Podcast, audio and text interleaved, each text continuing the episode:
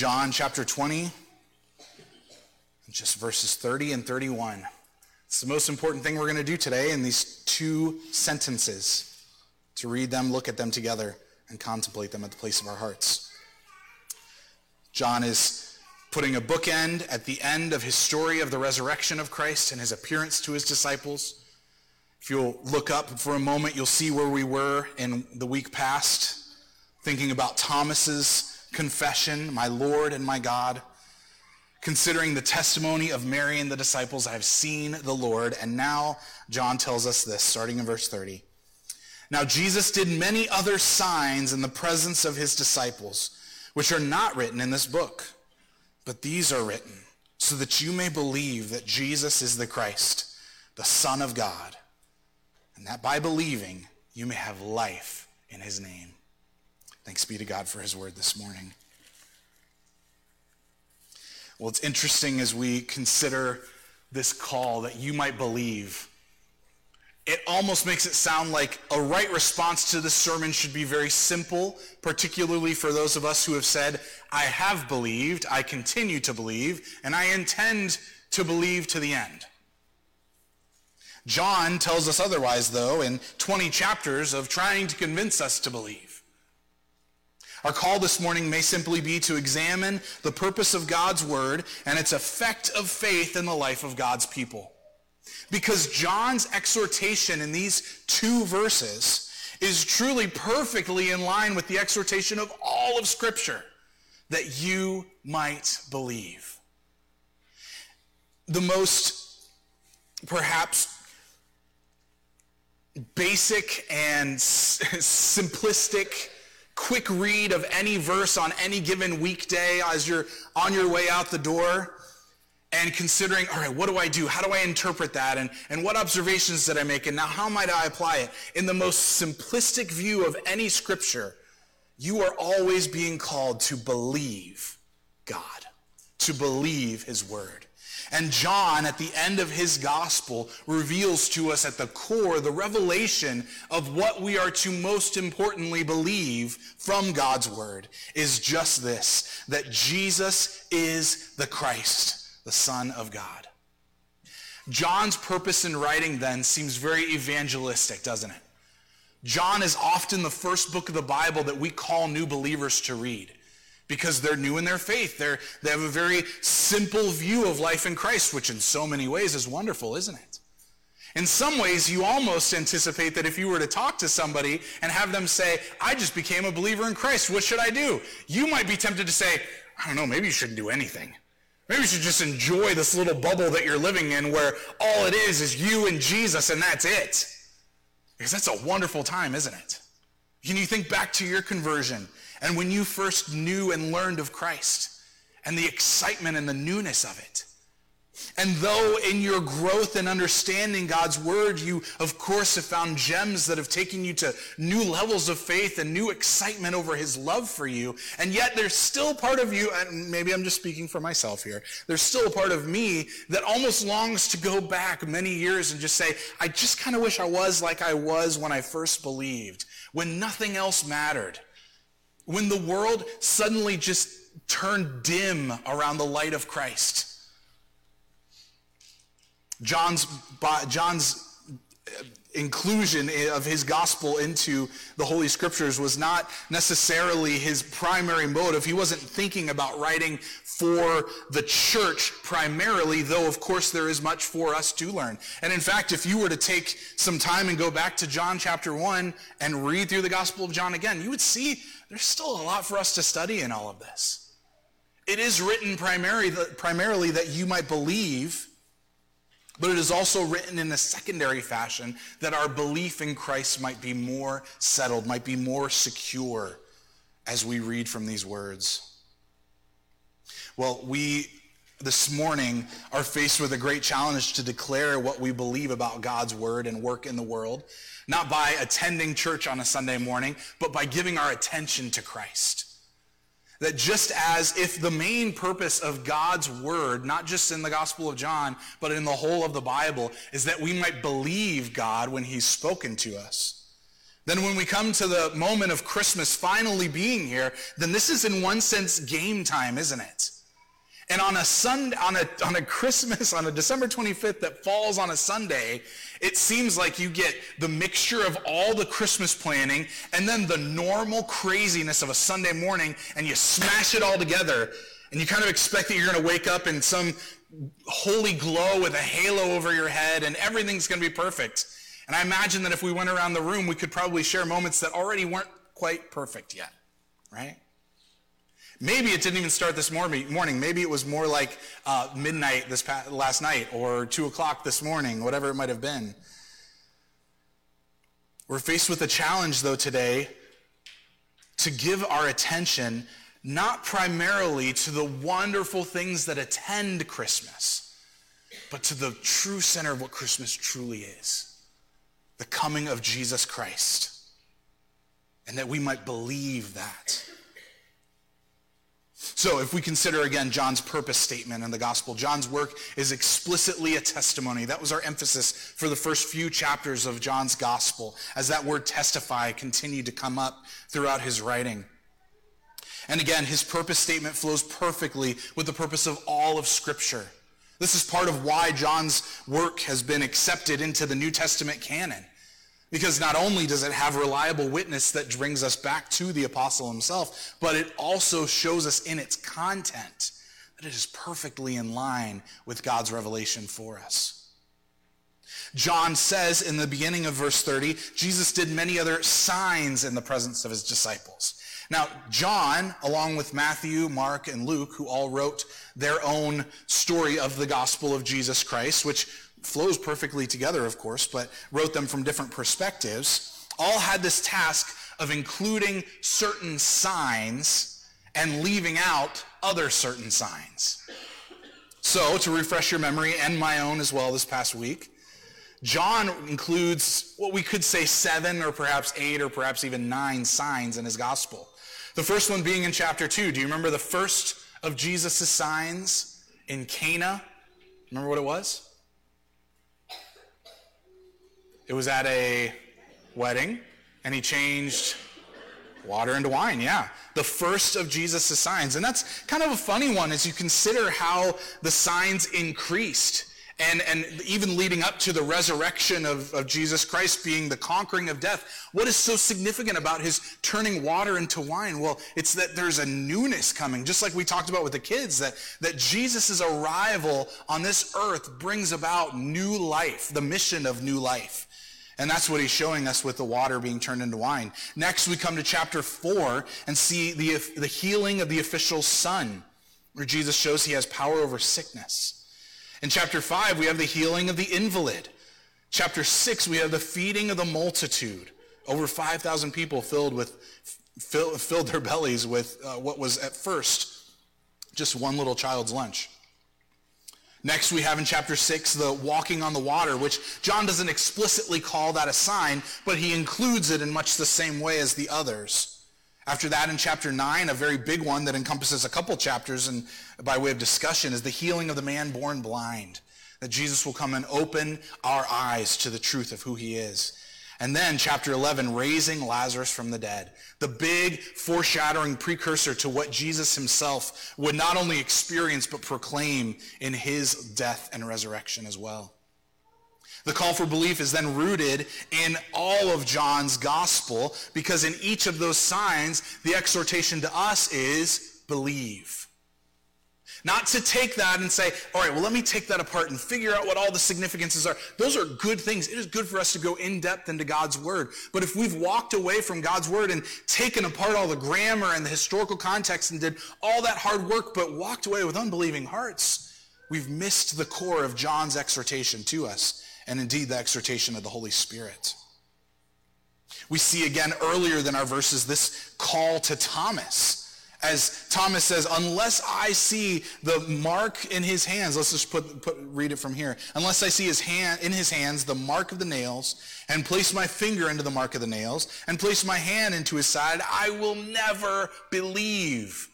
It's fascinating that that comes just before John's explanation, his purpose statement for the whole book. Because Thomas then becomes to us the picture of the need of the whole world. That, each and every one of us will never believe unless God intervenes. And so Jesus then says to Thomas, Have you, sorry, before that, he says, Put your finger here and see my hands, and put out your hand and place it in my side. Do not disbelieve, but believe. Simple call of all of Scripture. The call of all of Scripture is just that, to place our trust in a God who can meet our need in the most mysterious and yet glorious ways. So what sign in your life points to your faith in Christ? Because today is a day, whether you have a platform to talk to many other family members or, or, whatever it might be, or maybe just in the quietness of your own heart as you think on Christmas, what sign will there be that the truth of Christmas, the true call to believe in that little baby in a manger, what signs exist in your own life to that end? We might recognize then, as we consider that call, a problem, which is that we have a capacity to cheap and, cheapen and diminish faith in Christ. Thomas's inability to simply believe shows us that as well, right? That he was called to believe. He was, he was receiving a testimony from his friends, the other disciples of Jesus, and was simply called to believe. And Thomas looked at that idea of just taking their word for it as, as cheap, as not enough. He said that he required what they had received. And for us, if we aren't careful, we might realize that we have that same tendency in our own hearts as well, just as Thomas did. That we may feel like, man, it's really great that the apostles experienced all of this, and I see that I'm being called to simply believe it. But boy, I sure would have liked to have been there. I sure would have liked to have seen Jesus. To be able to put my finger in his hands and feel his side and see that it was truly him who was alive. John points out to us in our verses this morning that there were those who received these signs Again, he says, Jesus did many other signs in the presence of the disciples, those disciples whom Jesus commissioned to carry the message of the gospel and, and to actually replicate many of the signs that Jesus did as well. They were able to experience that on a personal level, and yet, if we remember again what Jesus told Thomas earlier, there's a greater blessing, it seems, for those who believe without needing to see.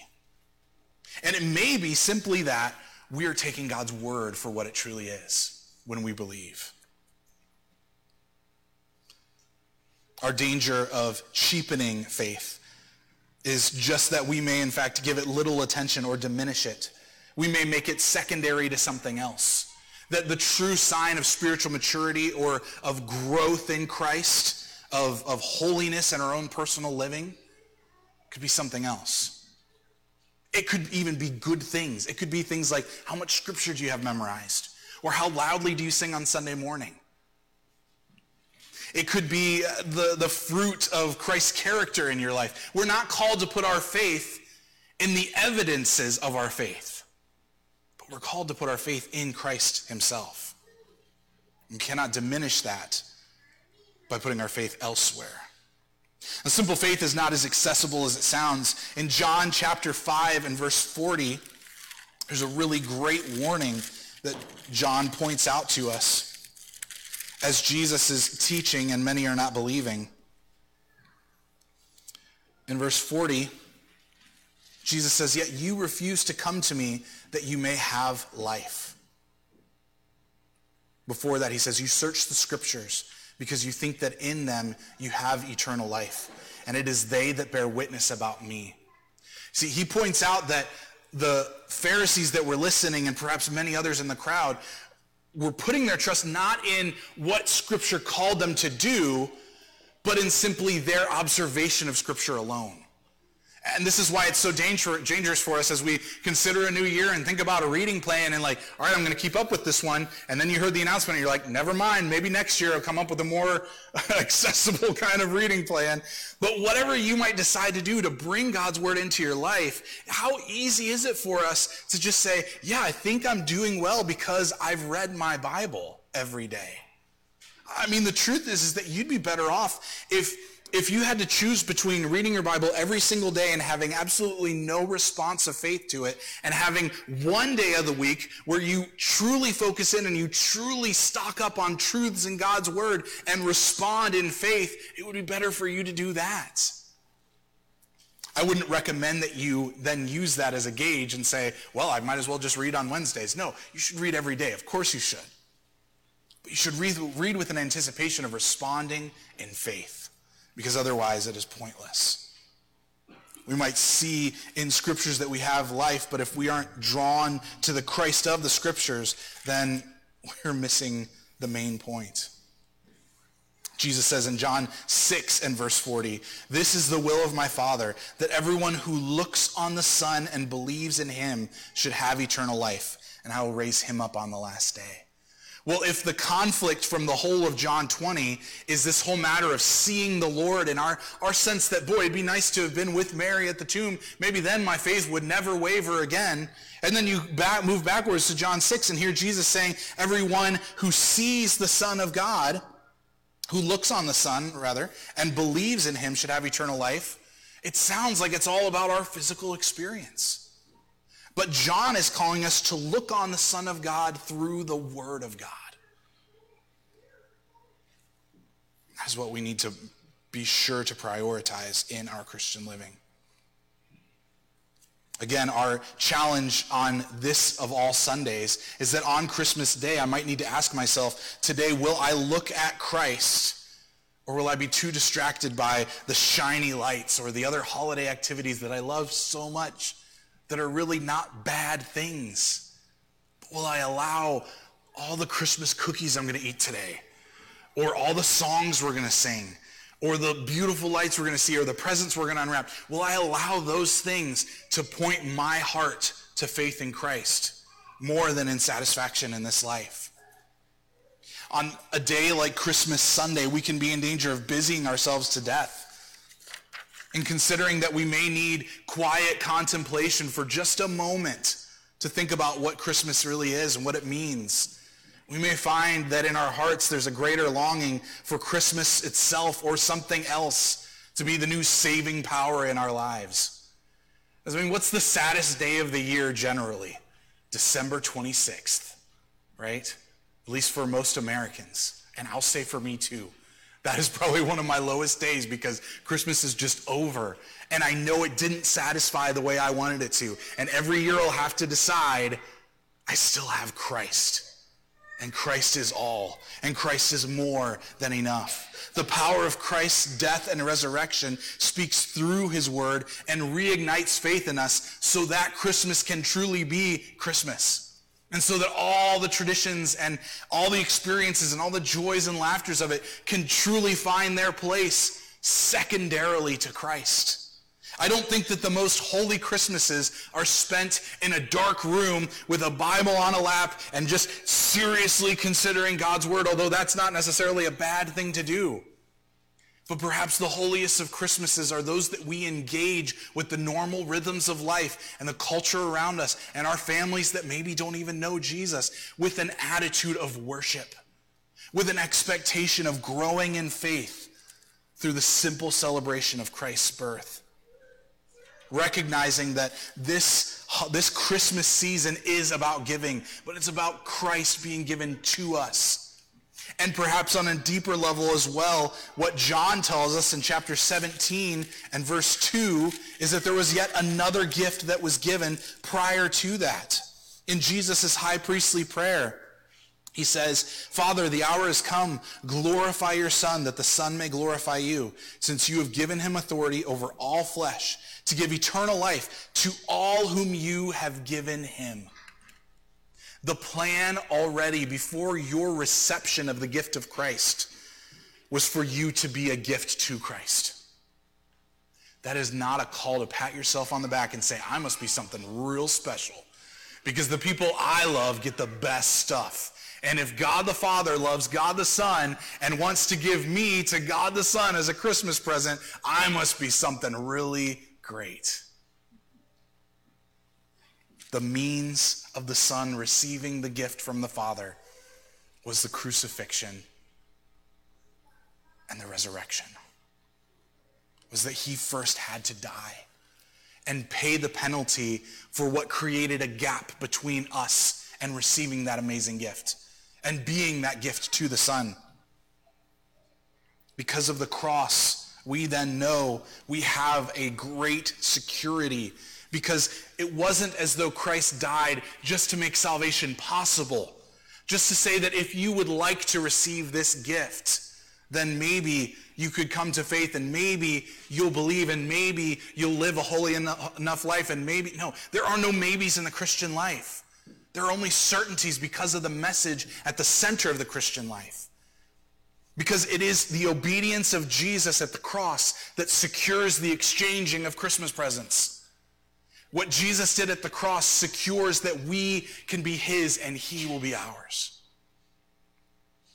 Our trials and situations of life that, that keep piling on us and, and pulling our attention away at times from Christ or are truly only allowed or permitted, how, whatever words you want to use, they're appointed or permitted by God to show us a recurring need for us to put our faith in Christ to receive that gift afresh day after day. To, in a sense, then, if I may, say that every day is Christmas. You know, the big climactic scene in A Christmas Carol, which I've avoided sermon illustrations this whole season for, is when Ebenezer says to the ghosts of Christmas future, I will keep the spirit of Christmas in my heart and remember it every day of the year. So Christmas for Scrooge was not going to be the one day of the year where he goes from Scrooge to saint, but that he has a permanent change for the rest of his life. As if Christmas were every day. Because that gift of eternal life in Christ is received by his people every day. It is secured in the work of Christ. And so we are then free to celebrate the joy of simple faith, of simply believing putting our trust in nothing else but Christ alone. John's mission in his word again is to see that we believe. And so then should ours be.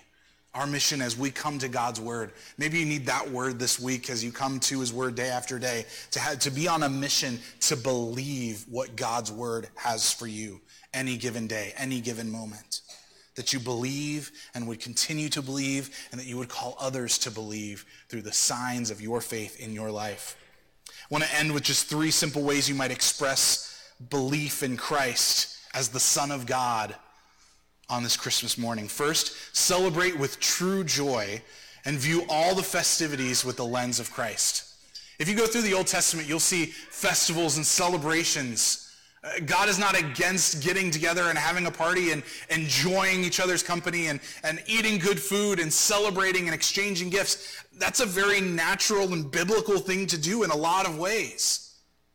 But would you celebrate with the true joy that through your simple faith, that again, Ephesians tells us is even granted to us by the cross, through your simple faith, you might celebrate Christ and have that lens of Christ to view everything you do for the rest of this great day. Secondly, would you receive the word of God to strengthen your faith that that wonderful gift of Christ has been given to you with the security of knowing that you've been given to him already. That when the Father says, I'm going to give a people to you, it's not a conditional thing. The conditions were the obedience of Christ. And that little baby who was born in a manger grew up in perfect obedience to the Father. But if he wouldn't have gone to the cross, it wouldn't have been finished. So he says at the end of his suffering, it is finished. Lastly, anticipate satisfaction in Christ alone when normal life continues. Every day can't be a feast or a festival or a party. Although in Christmas time it seems like they never end because you got to catch up with everybody, right? But when normal life continues, and when you have that, I don't know, maybe you don't get that sad about taking the Christmas tree down. But when you have whatever your sad moment is where you think, man, I'm just in this rut, would you anticipate that Christ's desire is that you would be satisfied in him and that you have access to that satisfaction that perfect peace that he proclaimed to his disciples upon his resurrection? You have access to that through simply believing his word.